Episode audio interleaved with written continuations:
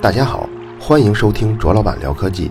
本节目由泡泡网卓克录制，并在喜马拉雅上独家播出。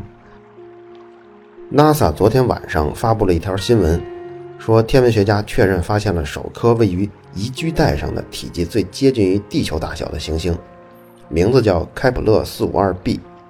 此外，还有十一个新发现的在宜居带上行星，这是人类在寻找另一颗地球的道路上重要的里程碑。而且目前人类已经发现了一千零三十颗系外的行星。开普勒四五二 b 位于天鹅座方向，体积比地球大百分之六十，公转周期三百八十五个地球日。你看，跟地球有点像。这个开普勒四五二 b 它所围绕的中央恒星跟太阳也挺像的，比太阳重百分之四，大百分之十，量百分之二十。它距离地球是一千四百光年。国内的媒体解读就解读成发现了第二个地球了，其实 NASA 也没这么说，他说的是在寻找另一个地球的过程中，走到了一个里程碑。如果要是从体积上来看呢，还有至少两颗行星比四五二 b 更像地球，一个就是开普勒幺八六 f，一个就是开普勒四三八 b，它们都是地球的一点一七倍直径，所以体积上它们更像。但是因为这两颗行星。它们围绕的这个中心恒星都比太阳小很多，所以那上面肯定非常冷。如果要把恒星也考虑进来呢，其实四五二 b 上的环境可能就是目前发现跟地球最接近的这个行星。我们现在考虑这样一个问题：如果在某些行星上有碳氢氧为基础的高级生命体，那这个星球会具备什么条件呢？其实还挺苛刻的。第一个就是要有足够的时间。因为高级的生物进化起来特别慢，所以至少要给它个十几亿年吧。第二个呢，就是生命的演化离不开，就是星球表面存在液态的水，有好几个条件啊。一个是星球表面不是星球地下，而且还是液态的水，不能是水蒸气，也不能是冰，而且这种液态呢必须得是水，也不能是甲烷之类的东西。如果把这些要求提出来，行星跟恒星的距离就特别关键。这就是我们刚才提到的三个字叫宜居带，就是适宜生存的这个带状的区域嘛。因为距离直接就关系到行星表面温度了，温度又直接关系到这个它是什么态，是液态呀、固态还是气态。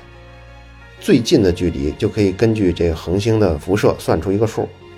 如果这个距离比它还近，那么这星球上就全是水蒸气了；如果比这个距离还远，那星球上就全是冰了。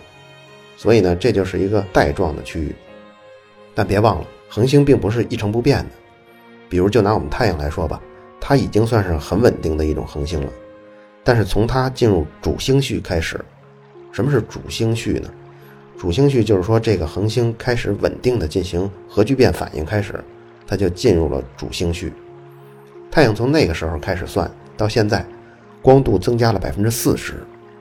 如果各位听过之前咱们太阳故事这个系列的话，会知道，光度跟恒星内部核聚变反应的剧烈程度是密切相关的。光度能够增加百分之十，这个核聚变反应就已经非常剧烈了。那光度这么大程度的增加，相应的，在这几十亿年里头，对应太阳的宜居带来说，它也得跟着变化。大家想想是怎么变呢？没错，它应该是向外扩张了，因为光度增加后。从前就是距离太阳特别近的那个位置，它温度一下就变高了。大家脑中呢可以勾画出这样一个场景：中心是一个太阳，它始终可以对应出一个环状的宜居带。但随着太阳的逐渐变热呢，这个带状的东西呢也在逐渐的外扩。在横跨太阳主星系四十亿年中，所有带的交集是个什么样呢？那就是一条非常非常窄的带。这个带叫做可持续宜居带，也就是说，自太阳诞生起到太阳逐渐变热的过程中，这条窄窄的带始终落在各时期宜居带的范围内，所以你就会体会到这条带肯定特别特别窄。如果以太阳系来说，一个天文单位就是以地球到太阳间的距离嘛，那么这个可持续的宜居带是什么范围呢？它是零点九五个天文单位到一点一五个天文单位。这个带的宽度只有零点二个天文单位，也就是说三千万公里宽。这个宽度在宇宙的尺寸来说，就已经是细到一条线了。刚才咱们说的这个宜居带呢，是来描述行星位置的。其实对恒星来说，也存在这么一个宜居带。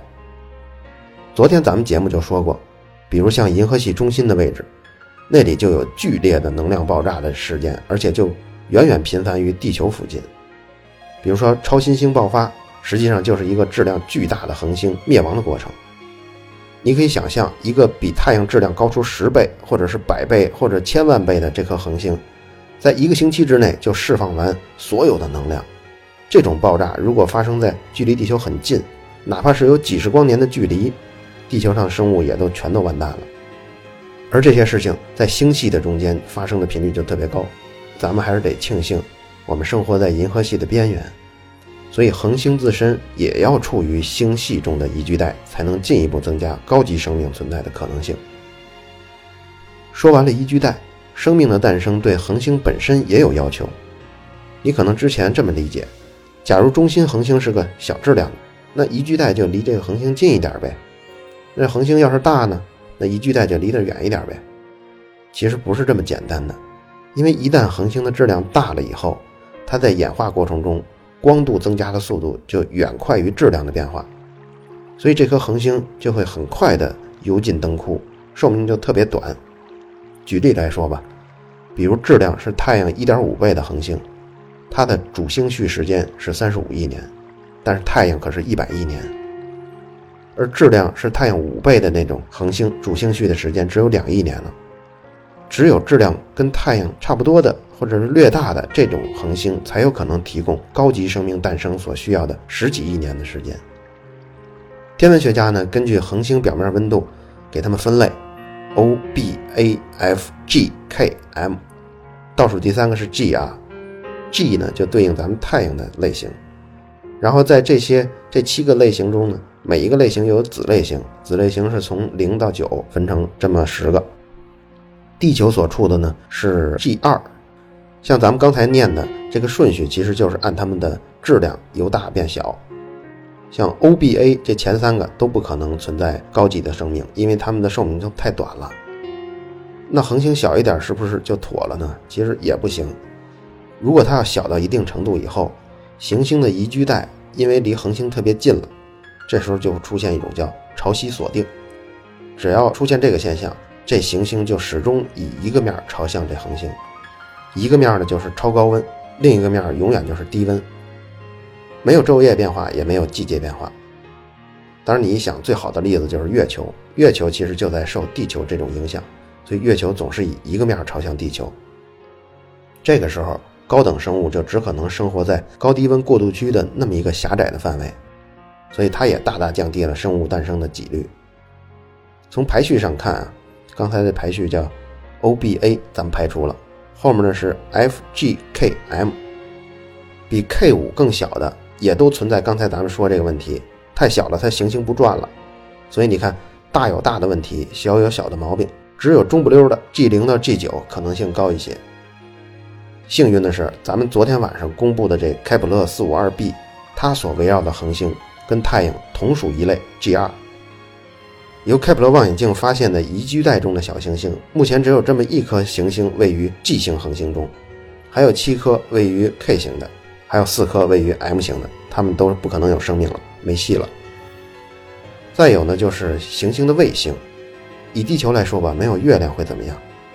大家都知道，地球自转的平面跟公转的轨道面相差一个黄赤交角，长久以来呢，维持在二十二度到二十四点五度之间。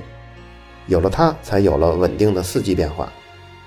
天文学家曾经做过这样的模拟计算：没有月球之后，这个黄赤交角将无法稳定，变化范围就不是二十二到二十四了，那就是零到九十度。一旦接近了九十度呢，地球就躺倒了，北半球就长期对着太阳，南半球长期阴暗。当然，绝大部分行星都有卫星，而且往往不止一颗。但月球的特殊在于。它能对地球产生这么大的影响，就是因为它体积异乎寻常的大。太阳系中其他行星的卫星跟它这个本身行星的体积，你要比起来，像月球这么大的卫星还真是独一份儿。所以，想拥有一个能拉住地球的黄赤交角不变的这么一颗卫星，也不是一件普普通通的事儿。除了月球的保护以外，木星也对地球提供了庇护。它距离我们呢不近也不远，因为它质量特别大，所以它能有效地清扫太阳系空间的陨石。那陨石都被它吸走了，要不呢就坠落到木星之内，要不就围绕着木星旋转。而且这个距离也不太近，如果太近的话呢，就会影响到地球公转轨道了。假如木星跟地球是同一时期诞生的，而且距离又这么近，那地球也许就根本没机会长到这么大。很多物质呢都会在成长过程中被木星给抢走了，也许地球到现在为止就成为一颗木星附近的小行星。除了这些，我们还要考虑这个行星上是不是有大气层，而且这个大气层是不是足够浓密，是不是能够长期的存在，还要考虑这个星球上有没有磁场，因为如果没有的话，生命体就要直接面对恒星的这种，比如说太阳就是太阳风，还有宇宙射线的威胁。如果把我刚刚说的所有这些因素全都考虑进去，一个行星要想诞生高级生物，那可能性实在太低太低了。那么这些元素在开普勒四五二 b 上存在吗？这我们实在说不好。能确定的，目前只有它处于宜居带，这我们知道。而且它的行星会和太阳拥有大致长的寿命。关于它有没有卫星，那个恒星还有没有其他的行星，我们都不知道。我们甚至不知道四五二 b 长什么样子。你可能说呢？哎，我新闻里看到了。其实那些图啊，都是后来一些新闻作者脑补的。天文学家发现四五二 b 是这样的过程：他们先用这开普勒先找恒星，确定是恒星后，确定是恒星了，然后咱们再用标准烛光来确定恒星的距离。距离确定以后，就可以根据这恒星的光度来判断恒星的质量。这些内容咱们在《太阳的故事》里都介绍过。这颗恒星有没有行星呢？这种是靠观察恒星亮度变化来确认。有个专有名词叫凌星法，凌就是凌晨的凌，凌什么意思？就是接近的意思。凌晨啊，就是接近早上了。比如说水星凌日，就是说水星啊要从太阳前面绕过去了。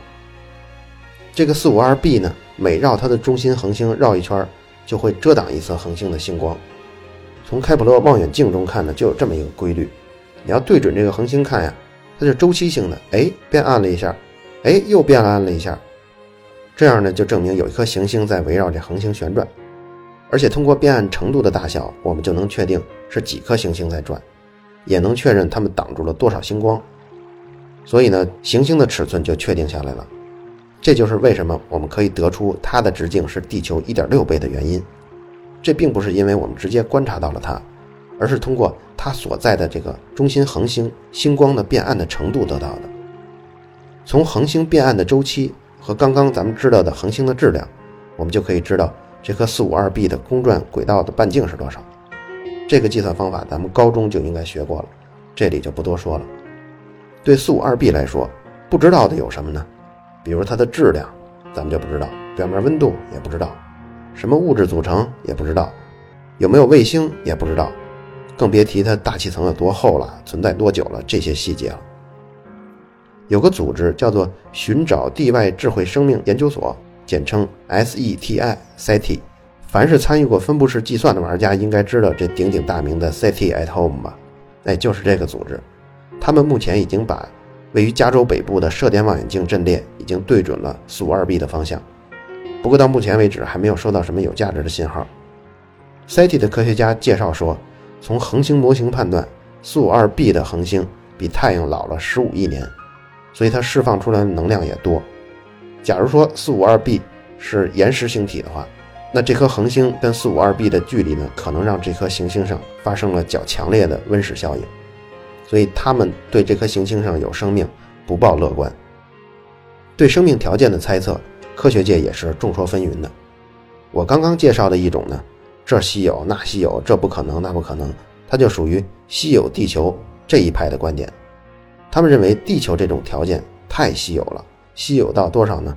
十的负十二次方，就是一万亿分之一。所以地球起码在银河系中是个独苗。另一派就是反对这种观点，根本没有那么低的概率。就以大气层来说吧，太阳系除了地球以外，金星也有啊。而且你看，太阳系八大行星，四颗是气态的，四颗是岩石态的。那么现在就有百分之五十拥有大气层了，这比例可一点都不低呀。另外，磁场真的对高等生命很重要吗？大部分射线的能量其实是被大气层给挡住了，而且磁场对稳定大气层并不是至关重要的。比如像金星，它离太阳那么近，太阳风多剧烈呀，可人家大气层不是也没被吹走吗？反而比地球的还浓。反对派对月球也觉得不一定是重要的，他们的计算结果得出，如果没有月球，地球的自转将逐渐加快，加快到十二小时转一圈，而这个速度转的时候呢，地球的自转轴就不需要月球来稳定了。木星在这一派的观点中也认为不是必须的。他们认为木星因为有这个巨大的引力，所以造成很多黑波小行星带上的小行星脱离了原来轨道，向内太阳系坠落。这无形中呢，也大大增加了地球被击中的概率。还有一些畅想，我们也许没有见过其他类型的生物，比如地球是碳氢氧为基础形成的生命体，那也许其他星球是硅砷氮这三种元素呢？它们对光的适应能力、对宇宙辐射的适应能力、对温度的适应性。对引力跟压强这种适应性都是全新的。碳氢氧组成的生物在那个环境中也许就根本没法生存，但我们现在就把那种环境定为是不可能有高级生命体存在，实际上是我们目光的短浅。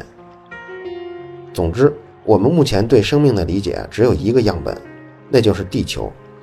但接触过统计学的人都知道，根据小样本做出的推理，得出的结果往往都是错的离谱。